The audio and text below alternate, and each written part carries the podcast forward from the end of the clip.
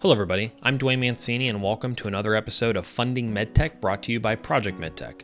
This is a brand new podcast we are spinning off from our MedTech Money series. Funding MedTech is an interview style podcast focused on exploring ways to fund MedTech innovation. There won't be any new episodes of MedTech Money, but I encourage you to check out those old episodes as there is some awesome content on raising and investing capital. We decided to spin the series off as we wanted to change the mechanics of the episodes to be shorter and more tactical in nature. You will be hearing from all different kinds of funding vehicles and the inner details of types of funding and the how, why, and what. If you need anything from us or would like to suggest a future guest, you can email us at info at projectmedtech.com. If you enjoy this podcast, please subscribe and leave a review. For more information on Project MedTech, our events we host, our consulting and advisory services, and to sign up for our monthly newsletter, visit our website www.projectmedtech.com and follow us on LinkedIn. If you're enjoying this content, don't forget to check out our other podcast by searching Project MedTech on your favorite podcast platform or by heading to our website. Project MedTech is an interview style podcast on the medtech industry where guests share stories, advice, pitfalls, trends, and innovations, and is released weekly on Monday. This episode of the podcast is brought to you by Valentium. Valentium is a contract design and manufacturing firm specializing in the end to end development, production, and post market support of diagnostic and therapeutic active medical devices, especially active implantables and other class 3 medical devices. Valentium's core competencies include electrical engineering and design, mechanical engineering and design, embedded software, software as a medical device, mobile apps, CGMP, contract manufacturing, embedded cybersecurity, OT cybersecurity, systems engineering human factors and usability, and automated test systems. With customers all over the world, Valentium works with clients at every stage and situation, ranging from startups seeking funding to established Fortune 100 companies. Visit valentium.com to explore your next step in medical device development. In this episode, our host, Rich Mazzola, and our guest, Yuriy Onyskiv, with Orlando Health Ventures, discuss the details of their funding vehicle, including fund size, type, investment thesis, check size, and more of Orlando Health Ventures. So, without further ado, Rich's discussion with Yuriy on Medical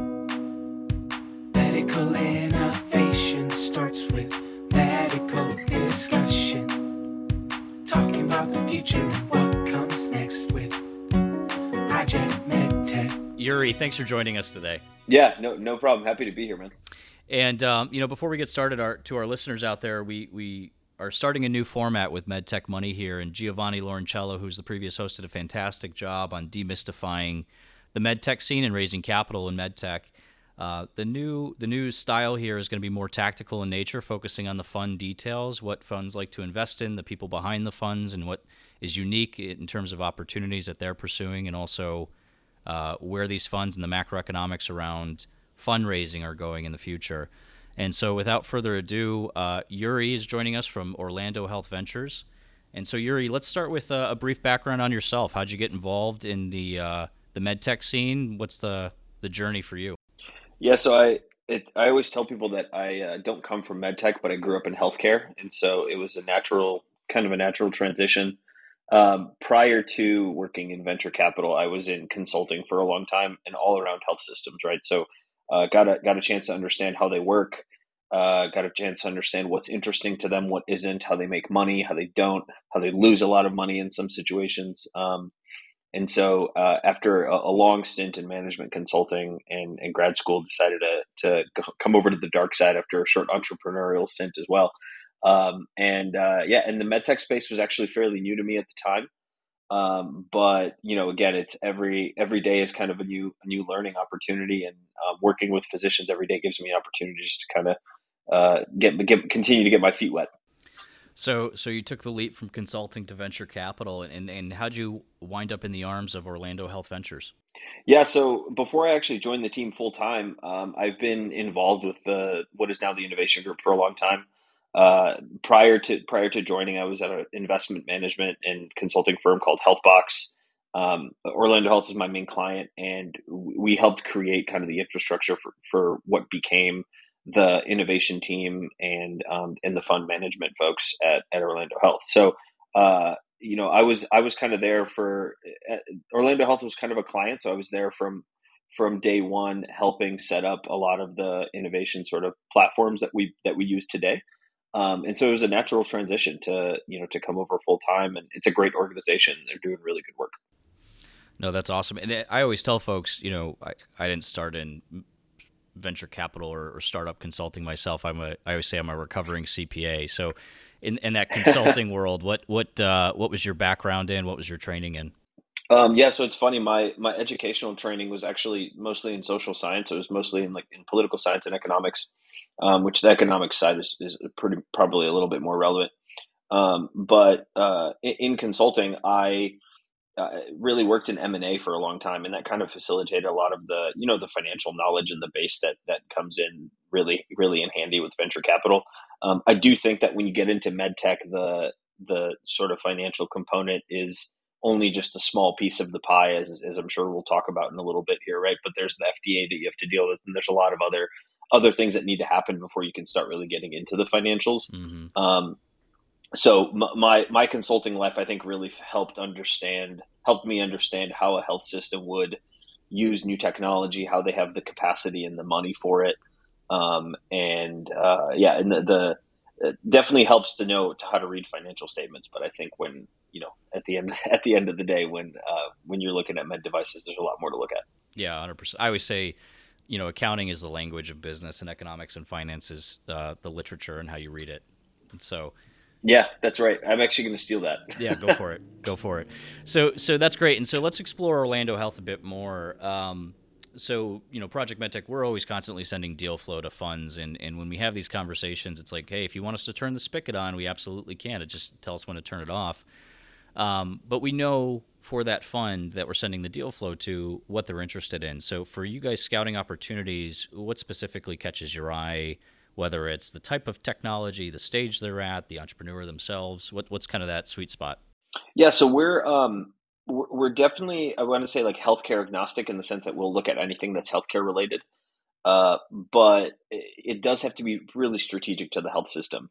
Um, and then when when we're thinking about uh, which you know there's there's obviously a ton of companies out there when we're thinking about which ones we actually get close on or which ones we actually invest in, um, it's really nice to see when there's a component of reimbursement, right? Because at at the end of the day, where we are operating a business um, in, the United States, and so there needs to be kind of some component that helps that business run a little bit more efficiently.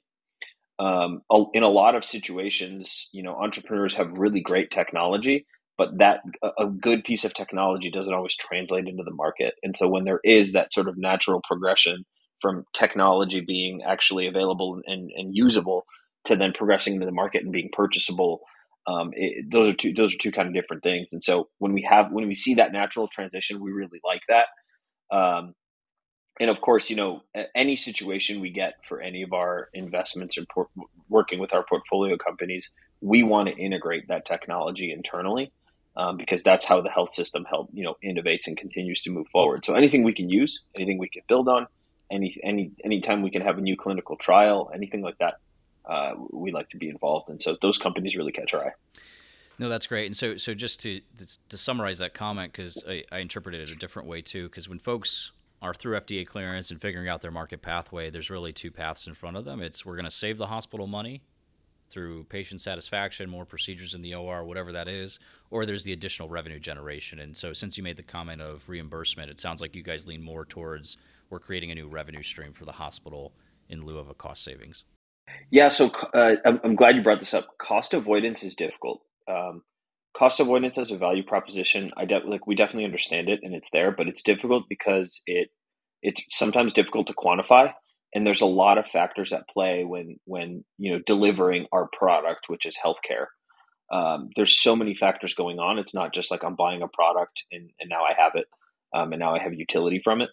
And so, um, because of that, the additional reimbursement is just a lot easier for us to stomach and there's you know less of a risk profile with companies like that now when you're evaluating opportunities do you leverage reimbursement consultants for example or experts to help kind of weigh in on whether this is a feasible product yeah we do and you'd be surprised actually a lot of the companies that we ended up investing in or got really close on have their own reimbursement consultants that they work with and so we again that's a huge win right um, there's many situations where companies don't have a code yet available to them, but they're going through the process of trying to get one, or they're trying to validate that the current codes that are available would actually apply to them. There are a whole host of sort of ambiguous codes out there.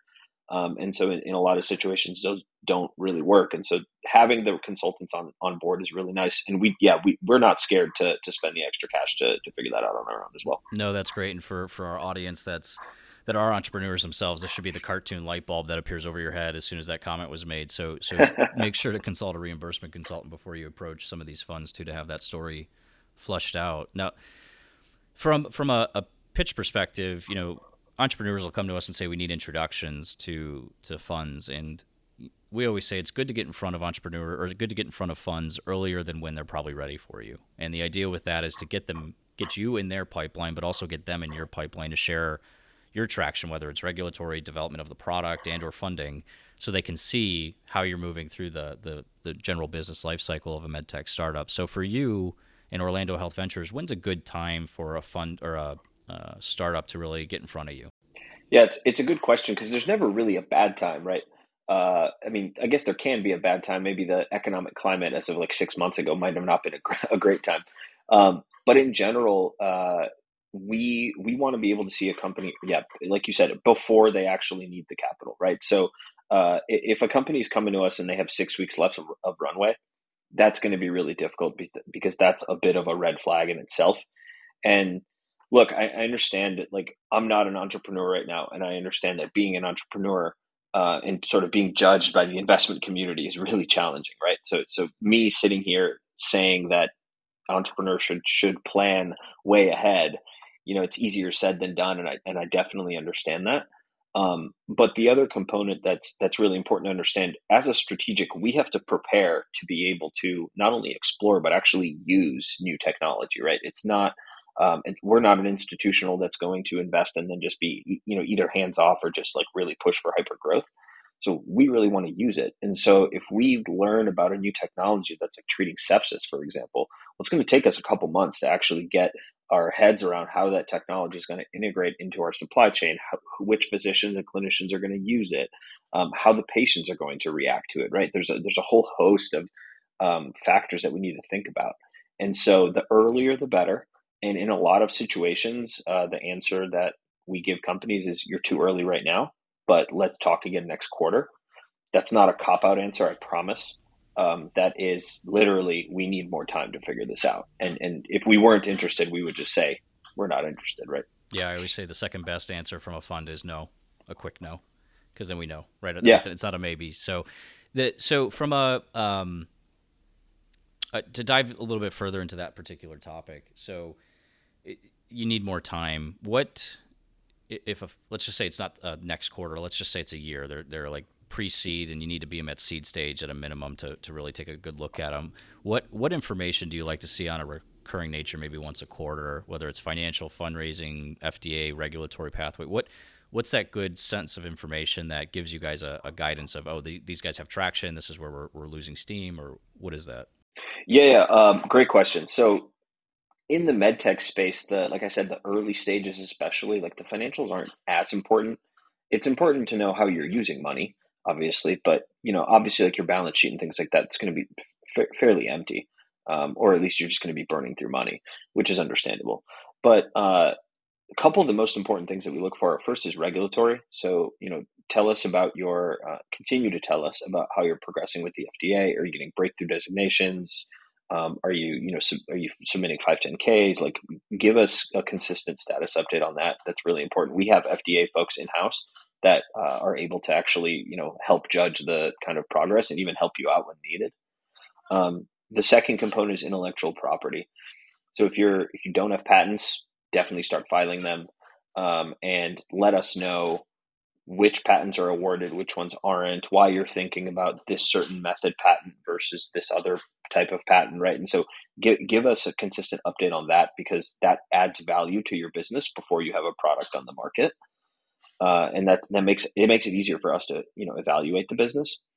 Um, and then three is is hiring, right? So if you're hiring people, if you're bringing new people on board, changing your your board composition, um, changing your leadership. We see that in a lot of different situations. All of those are super valuable, uh, especially you know nowadays when you look at the earlier stage companies in the medtech side. It, it tends to be a, a like a hand, just a handful of folks, uh, maybe just a handful of scientists, right? And so uh, the faster we can get to know those people as investors, the better. So, so let's dive into that topic of a management team too, because we, we've, I mean, we wear our hats that we're fractional executives for a lot of startups, and we provide that consulting service. So, for you guys, how important is full time versus maybe a fractional group or a 1099 support group? Um, you know, we, we know that you know from a reimbursement consultant perspective, maybe we're not using them every month, um, but certainly a finance, a CEO, a COO. I, I, guess does the fractional side scare you versus a full? Um, I wouldn't say it scare. I wouldn't say it scares me. Uh, but if I'm evaluating a business that's supposedly going to disrupt a specific market, I would want at least a portion of the people that on there to be full time, right? Like, especially if you're thinking about devices. I, you know, I keep leaning on that just because that's our, a bit of our bread and butter. But devices, drugs, things that require a lot of time, uh, I would expect folks to be to be there full time. Uh, not necessarily everyone, though. I totally understand that there's, you know, there's university spinouts all the time that have one or two in the management team, and then a, a whole host of consultants a, a, around, sort of around the table. I think that's completely fine, and, and, and, in fact, in those early days, that's probably a smart way to use your money, mm-hmm. uh, right? And it shows that you have some fiscal discipline that way because you can, you can always just bring on a ton of people and, and burn a ton of cash, but but not really get anywhere. So uh, yeah, as long as there's, I think as long as there's one or two main experts on the management team that are there full time, that's key. And I think that's a good point. It's it's not a status of whether they're a full time employee or 1099. You know, we don't necessarily care how they're paid. It's more of the dedication of their or allocation of their time, and if they're fully devoted on the project, that's the the the point versus you know again status of employment. Um, yeah, that's exactly right. Yep. So so, you know, every fund's got a sweet spot. I'm, I'm a bit of a space nerd, so the Goldilocks zone, right, where planets are habitable. So, what's your your Goldilocks range for check sizes, valuations, type of investment vehicle? Yeah, so we um, we're we're lucky. We're we're operating out of our second fund, which is quite a bit larger than our first. Um, our first, you know, the check sizes were about one to two million. That was deployed in 2021. Um, and then we, given the success of that one, we pushed forward a little bit, and so now we have the opportunity to do three to five million dollars um, check sizes. Gives us the opportunity to lead a little bit more, and um, you know, certainly there's situations where we can now lead in those Series C and Series D opportunities. Sometimes where the round dynamics make sense. Uh, also, it's not to say that we can't go a little bit higher or a little bit lower but just generally based on you know um, equity shares and the ownership percentage, three to five seems to fit in pretty nicely mm-hmm. at the mm-hmm. moment. Um, and and again, like the as long as there's a fit at the strategic level, then we can be a little bit flexible there. Mm-hmm. Do you have a preference in leading, or is it more you, you like to do more follows?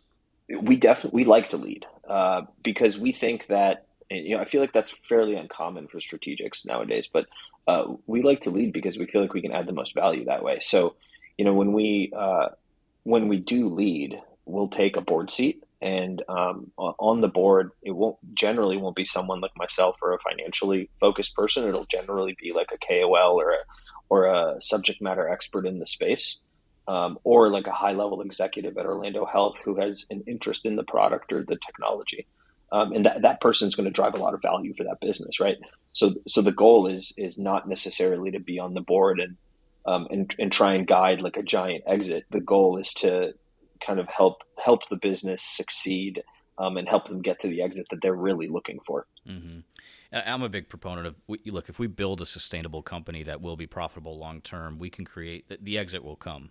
There's no doubt. It's it's the folks that hey, we're going to spend as little money as possible, not market this, and and try and exit early without that further plan. That's where you start seeing a disconnect in valuations, disconnect in fundraising traction as well.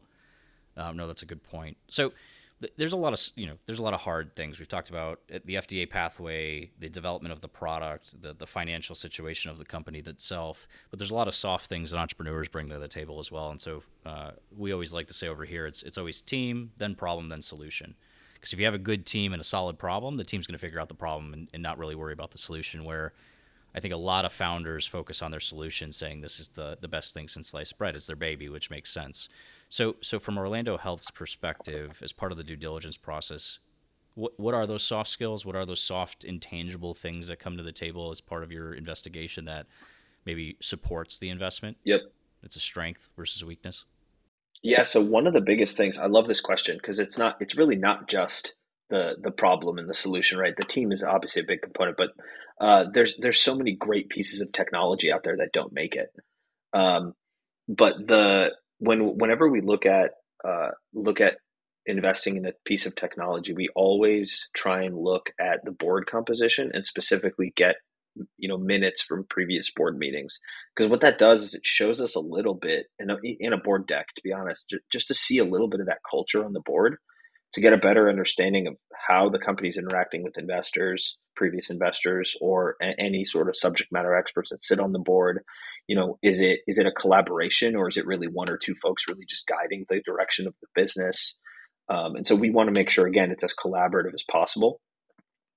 Uh, and that's that's a key. I honestly can't emphasize that enough. I think every investor should be looking at board composition and previous you know board meetings just to get a better understanding of how the company operates how the founder leads the board um, and, and, how the board tends to vote so all, all of those things are super important um, and then the i'm gonna i'm gonna kind of focus on the founding team for a little bit uh, i know this is like the founding team is one of the more important areas that that everyone tends to look at but especially when looking at a company that's entering a, a hospital system or a strategic investor like ours, um, it, it's really important for for those founders not only to work well with with the investment team, but also work well with the physicians and you know have a kind of a vested interest to help us succeed too. Um, so it's really it really does become collaborative, um, and if we see that, that that really just ties it all together. No, that's that's great, and I that is uh music to my ears because I can't tell you how many of our clients or not clients, but just startups in general don't have board meeting minutes. It's it's uh, or board meetings in general. So it's it's kind of the blank stare sure. you get and say, no, this is an important aspect of how the company is run and, and the governance. Um, the maturity of the operations will support ultimately investment in the company as well. So um, I'll end with this question in, in, specifics on the fund, then we can kind of move into the macro level economics of where we're at in the medtech scene. But um, I always like off thesis investments. So what's what's a story? Mm. What's a an opportunity that comes to the table that might be not part of your overall thesis at Orlando Health, but ultimately uh, you're like this is this is too good to pass up. What's what's that situation look like for you guys? Um, so I can't yeah I can't name the specifics of the deal, but uh, because it's in the process of of closing at the moment, but. Uh, we so you know med device biotech even let's call it health it like those are all our bread and butter right? Um, and and recently we had the opportunity to start digging into like cybersecurity a little bit and vendor risk management. And that is a whole off thesis area that we we did not expect to be into. Um, but I'll tell you what I learned a lot in the process of doing diligence on on this deal. Um, and it, it turned out to be a really really interesting and unique company. And it, again, it goes to show kind of what I said in the beginning of, of when we started chatting, which is that a health system is not just providing healthcare. It's not just using one piece of technology. There's so many factors that go into the delivery of that service, right? There's so many factors that go into the delivery of that product. There's and, and the sort of supply chain of how that product ends up uh, sort of impacting every single patient. And so, although as maybe a cybersecurity tool doesn't impact the patient directly, um, there's always like those indirect factors that that come into patient care. Um, and so it helps us to every once in a while think outside the box and think, well, how are we going to operate better as a health system? How are we going to deliver patient care even better? That isn't just bringing new technology to the table, or isn't just putting a new, you know, a new device in a physician's hand, uh, but but focusing a little bit more on those um, sort of I don't want to call them intangibles, but just like you said, off thesis, off the beaten path sort of investment opportunities. And I like that because then it's it's it's influencing our overall operations as a group. There, our end result, our deliverable, which is patient care, is it, there's a lot of other things outside of just what treatment they're getting, um, and and I like right. that. That that's good because then you're also attracting other talent into the room, other ideas, continues that innovation within the hospital system. No, that's great.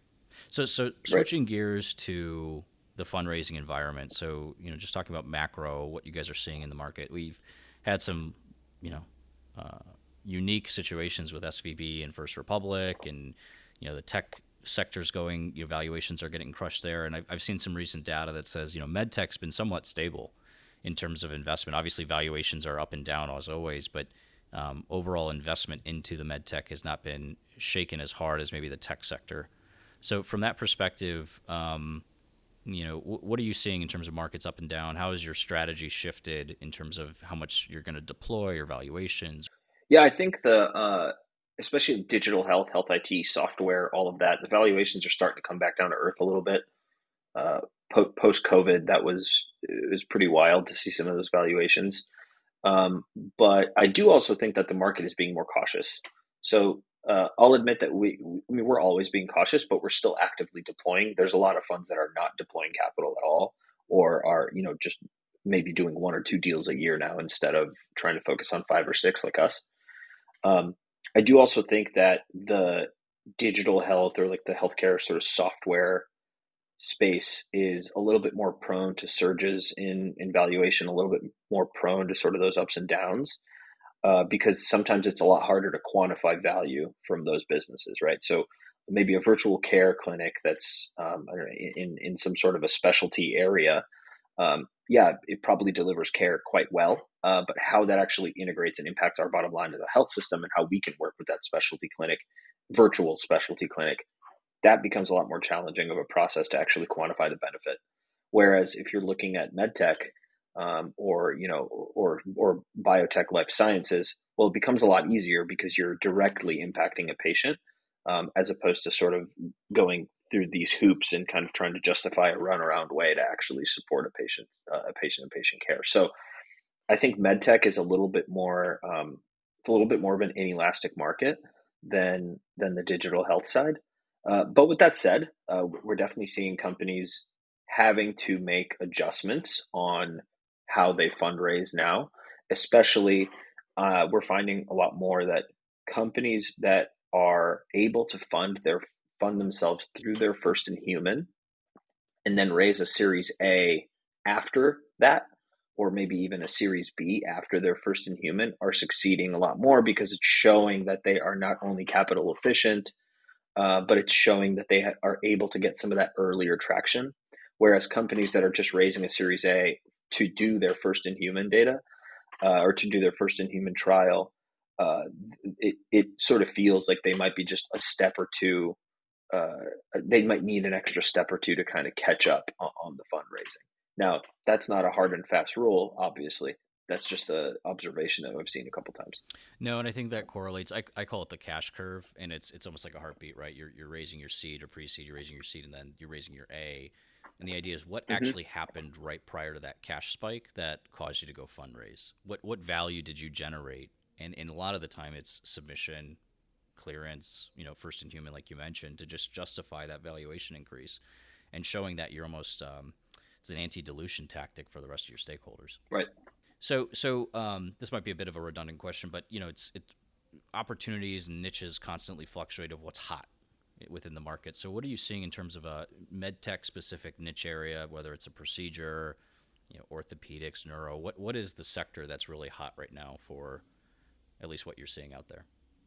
Yeah, there's. Um, I I think in the next five years, I'm expecting the next big change in, uh, in something in cardiology uh, we're seeing so much happen in, in cardiology, and it's uh, I'm specifically thinking about you know like um, structural heart procedures, so things that are uh, you know devices that are going to impact the way that valves are are sort of let's call it turned on and off or regurgitated or um, replaced. Some some sort of a, a new piece of technology or a new breakthrough there that's going to change the standard of care moving forward. we're seeing a ton of companies in the space. Uh, obviously, given the invasive nature of those procedures, you know, there's it's a long sort of holding period, and so it, it might not be right away. But given the amount of traction that I've seen, we're seeing some of these companies have, I think that's going to be that's going to be big uh, over over the coming like you know five to seven years. And then um, this other kind of interesting trend that I, I really haven't uh, maybe it's not even a trend. Maybe it's just something that that I picked up on. Uh, but it looks like there's you know, like sepsis is a good example. There's a lot of companies in in sepsis that are that have software that are focused on sepsis detection, and so and, and so the idea there is, well, once we detect it, we can treat it. Well, not really, because there, there's really sure there are antibiotic treatments, and but there's a handful of patients that maybe don't react, and so there's this transition of uh, company or series of you know sort of market trends that started in software and are now focused on that same space down the line with uh, with the device or a, uh, a, a, kind of a technology that's more patient facing that actually helps treat a, a certain uh, you know a certain disease. And so um, it's a lot it's i think it's becoming a lot less detection of something and it's becoming a lot more treatment. No that's that's a fair point. And, and you know moving more into kind of that rapid evolution in medtech is that where you see kind of the most disruptive innovations in the next five years or so? Um, yes. I also think that a lot of the incumbents that are operating in medtech, a lot of the main, you know, the largest companies that we all know and love, I think there's going to be there's going to be definitely some disruption for them where a lot of them may feel like they have a really good market share now and don't have a need to innovate or change. Um, but I think down the road, there's going to be a series of companies that effectively come in to help them get better, and there's going to be a push in the market by the by the strategics and the folks that use their technology to say, hey, I, your technology is fine, but I need it to be better because there's companies that can make it better, right? And so there's going to be that incentivization uh, from strategics to to make their to make their product even better. And do you see as part of that trend a make versus buy shift as well, in terms of them buying the technology versus maybe building it themselves? Yeah, I mean that's that's the um, million dollar question. I think every uh, every company has. If we even have that, do we build it or do we buy it? Uh, I think I think generally with um, with new technologies or uh, not even not even net new technologies, but when when technologies are evolving and kind of getting better, then you're always looking at a at a buy. Uh, because spending the amount of money that you would need to actually do the research and, and justify the cost is, is really tough. But if there's something that is uh, totally game changing and something that's going to recreate the way care is delivered, um, then I think that's a build. And in a lot of situations, it's interesting. In a lot of situations, those those uh, shifts happen uh, for you know to define new standards of care. Those shifts happen accidentally um, you, you see that a lot in like mental health and, and the behavioral health space, uh, especially like major depressive disorder and things. You know, there's a lot of drugs that are kind of stumbled upon accidentally, and turns out that they work quite quite a bit better than than the incumbents in the space. Yeah. So so as we wrap up here on the half hour mark, what um, you know, any pearls of wisdom for for entrepreneurs in the medtech space, or or maybe a better way to ask the question is what's one thing you wish every founder knew before they approached you at or, or and or Orlando Ventures? Um, yes, it just really helps when founders do their homework on who we are, uh, and a lot of them do, which is great. But it really helps when they go on our website and do a simple scroll of our portfolio companies, you know, and who we are, uh, and understand again that it, that it's a health system. So. Uh, a lot of times, founders will pitch us and say, you, you know, you have to use this technology I don't have to use your technology actually. I need to use the technology that best supports my patients and best supports uh, uh, our clinicians, right, and our employees and our team members.